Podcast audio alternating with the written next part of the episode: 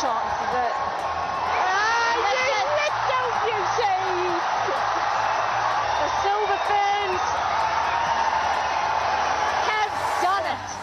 It's been described as the greatest game of netball ever played. The 2010 Delhi Commonwealth Games final between fierce rivals Australia and New Zealand. The fact it was the 100th match between the sides who had battled it out over the decades only added to the symmetry of the occasion. It was an unlikely setting for a game that had fans in New Zealand and Australia glued to their TV sets. India is not a country known for its netball. Also, the lead up to the Delhi Games had been a controversial one. Poor ticket sales, incomplete venues, and security concerns dogged the build up to the Games. Former Australian Diamonds coach Norma Plummer experienced the subpar accommodation firsthand. When you step in your bedroom and all the sewage comes up through the floor, it's not. Uh. it's not what you call, you know, really fond memories.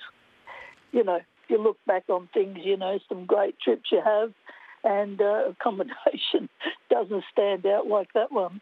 New Zealand sports journalist Rikki Swannell covered the Delhi Games and says there was a race to get the netball venue ready in time before those games started, it was just sort of one disaster after another. And before the netball competition began, just like literally just a couple of days before, they hadn't even been able to lay the court because a lot of netball courts can be um, shipped in and, and, laid down. And obviously, um, Delhi not being the hotbed of international netball, it, wasn't like they had a netball court ready to go. So it was being laid with, um, I can't remember if it was a New Zealand or an Australian company. And uh, just a couple of days before they started, it hadn't even been fully laid. So I can only imagine what it would have been like to play on.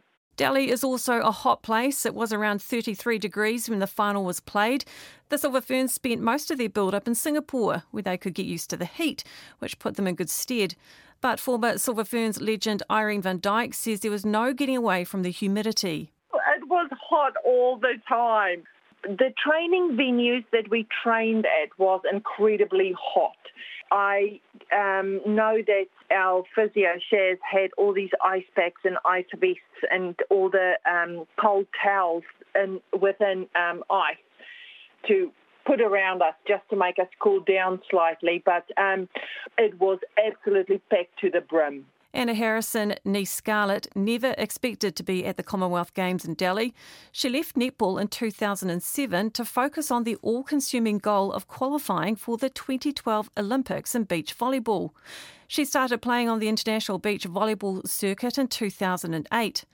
But by the time she got to the start of 2010, she'd lost faith that she and her teammate would be able to reach that Olympic goal and made the difficult decision to step away from the world tour. And came back probably around, I mean, April, May. I came back from the world tour. I had no intention to go back to netball, that's for sure. You didn't? No, I, well, I thought I knew Com Games was that year, but I hadn't played since 2007.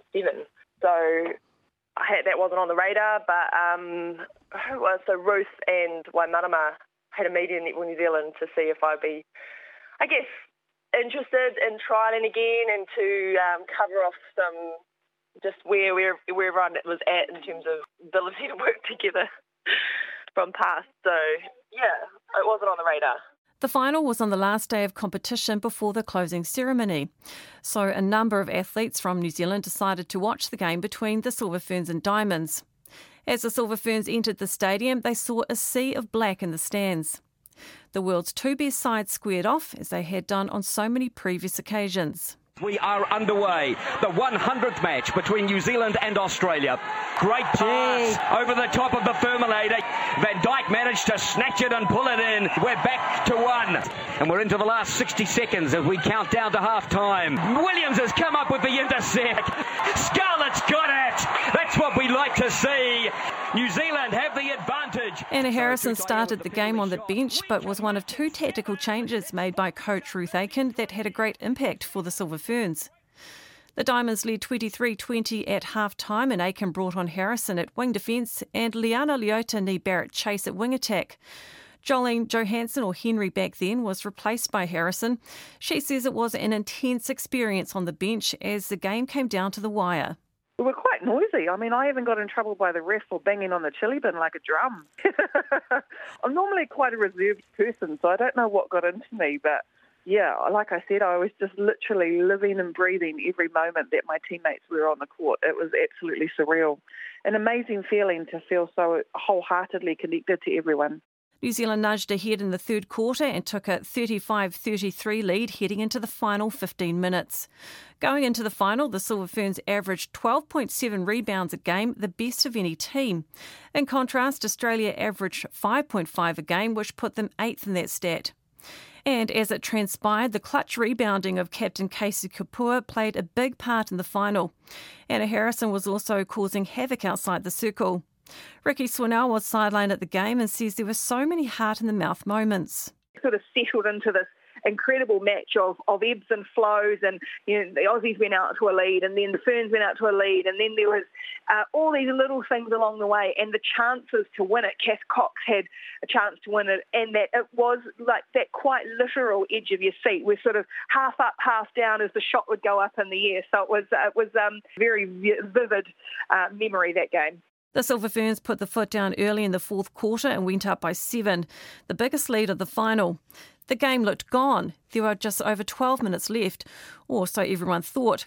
That's when Diamonds coach Norma Plummer brought veteran shooter Cath Cox on at goal shoot, while captain Sharelle McMahon moved to goal attack.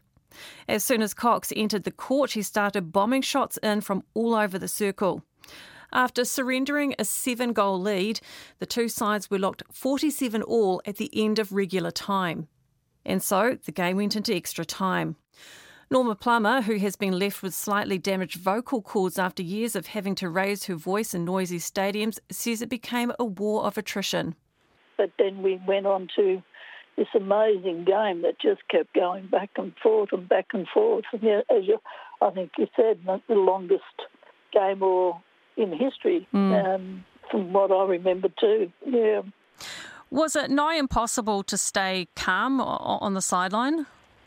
Oh, you're always anxious, but um, you know, I think as a coach, you've got to try and keep your composure because, you know, if I had been jumping up and down, going off my brain, technically the players that rubs off on them, and I think you try and yeah keep it, up, but underneath, yeah, you're screaming. you know, you've got this game going back and forth, and then a little mistake is made, and just when you thought you were going to finish off with the shot that would win it, something happened. But, you know, you lose the ball in that instance, and, um, you know, next minute you're still in the fight. With Australian goalkeeper Susan Fuhrmann keeping Irene van Dyk relatively quiet, Maria Folau Ni Tutaia had done a lot of the shooting and was deadly accurate.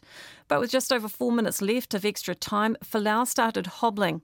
Cramp had taken hold and she asked Van Dyk to do more running so she could concentrate on the shot. I can distinctly remember her looking at me and going, I can't run anymore.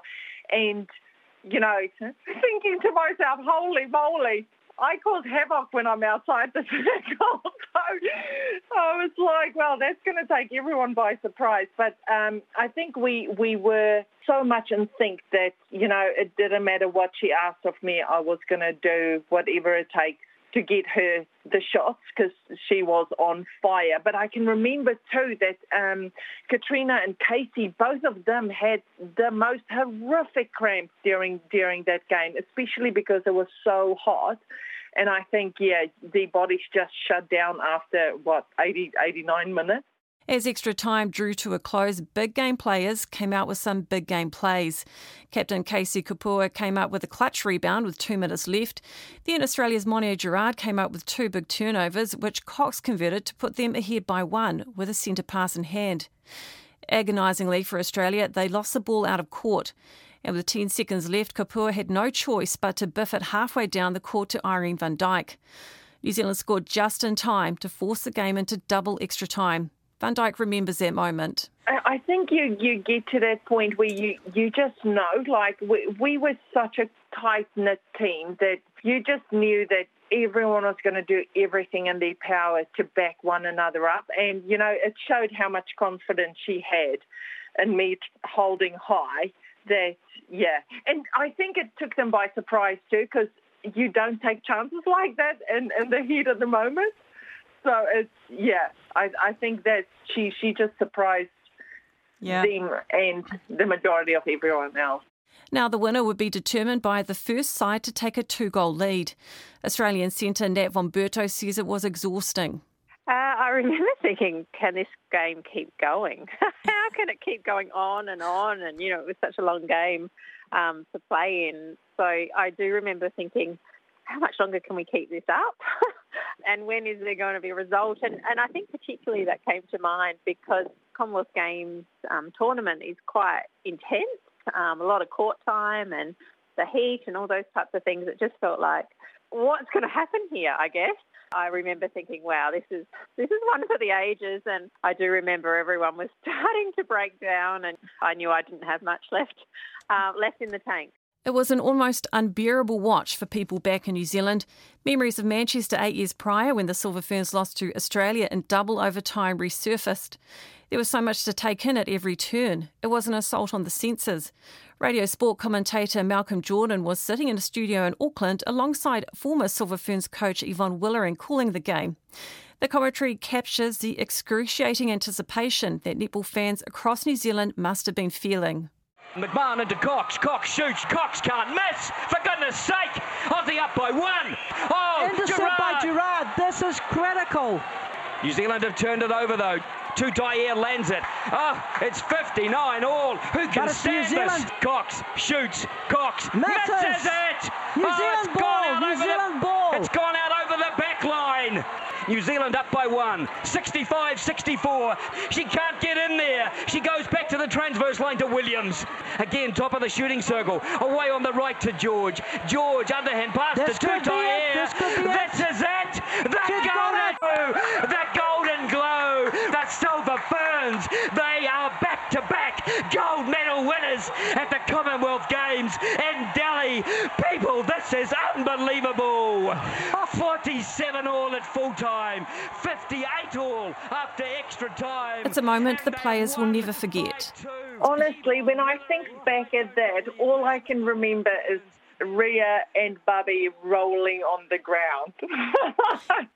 I don't even know how to explain it. Like I said, I'm a pretty reserved person, but I kind of chucked that out the window that day.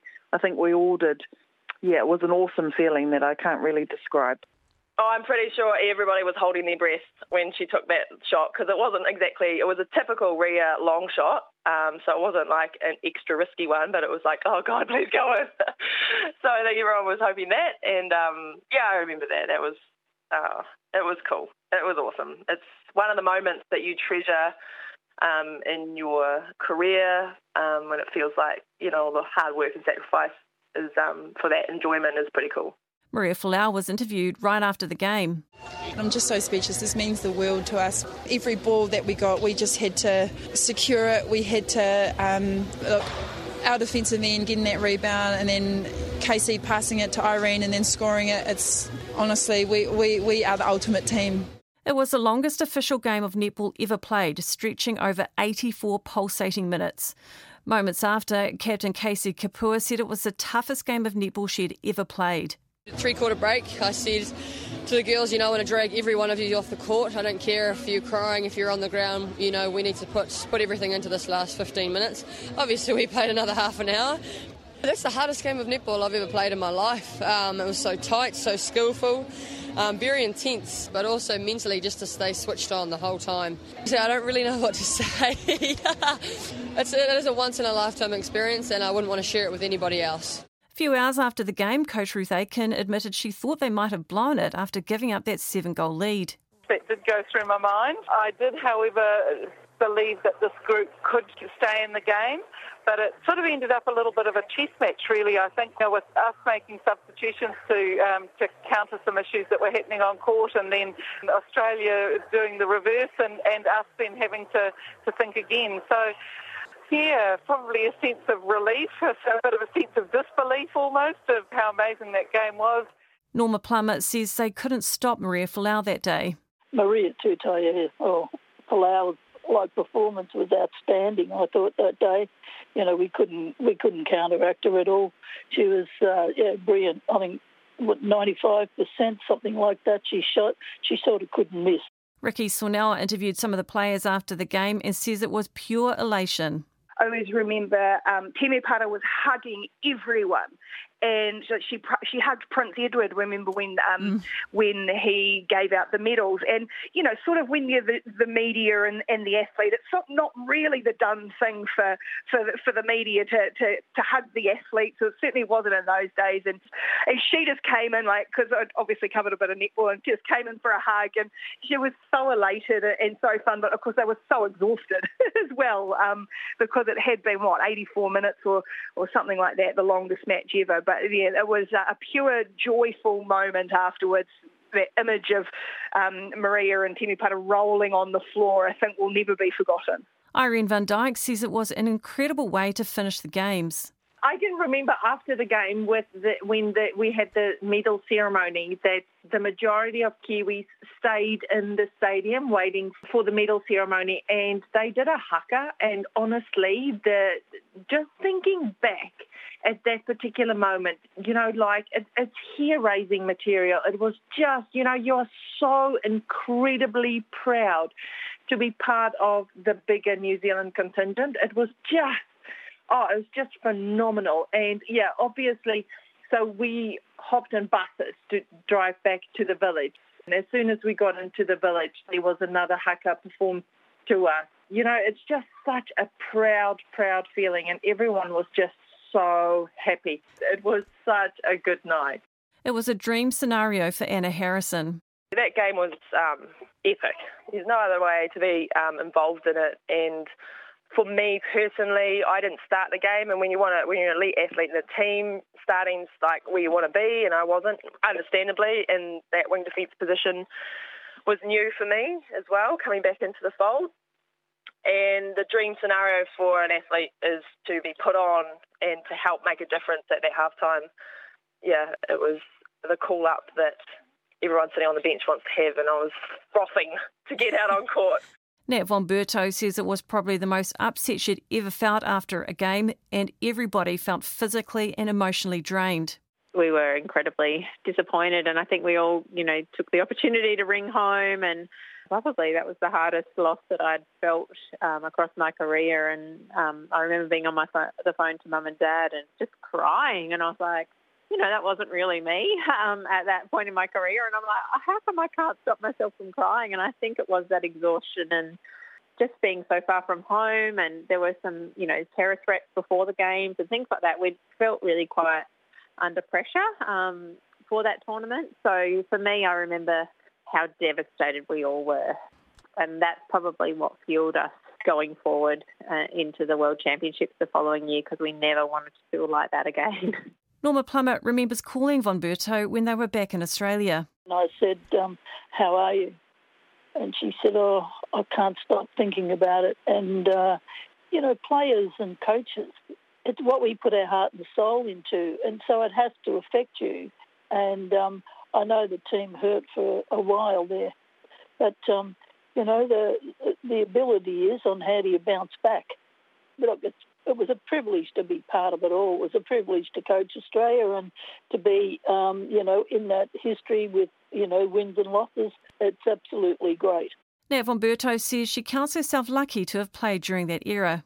You know, it's always against New Zealand, or it always somehow ends up being tight at the end of the game. How wonderful to have, be able to say that I was involved at a time when it was just, you know, so close and and like almost you know so many games decided by one goal or extra time and that type of thing. Norma Plummer would name Nat von Bertouch as her new captain before the 2011 World Cup. Australia beat the Silver Ferns at 58 57 in extra time to exact a diabolically appropriate revenge for their Commonwealth Games loss. And so another chapter was added to the storied rivalry.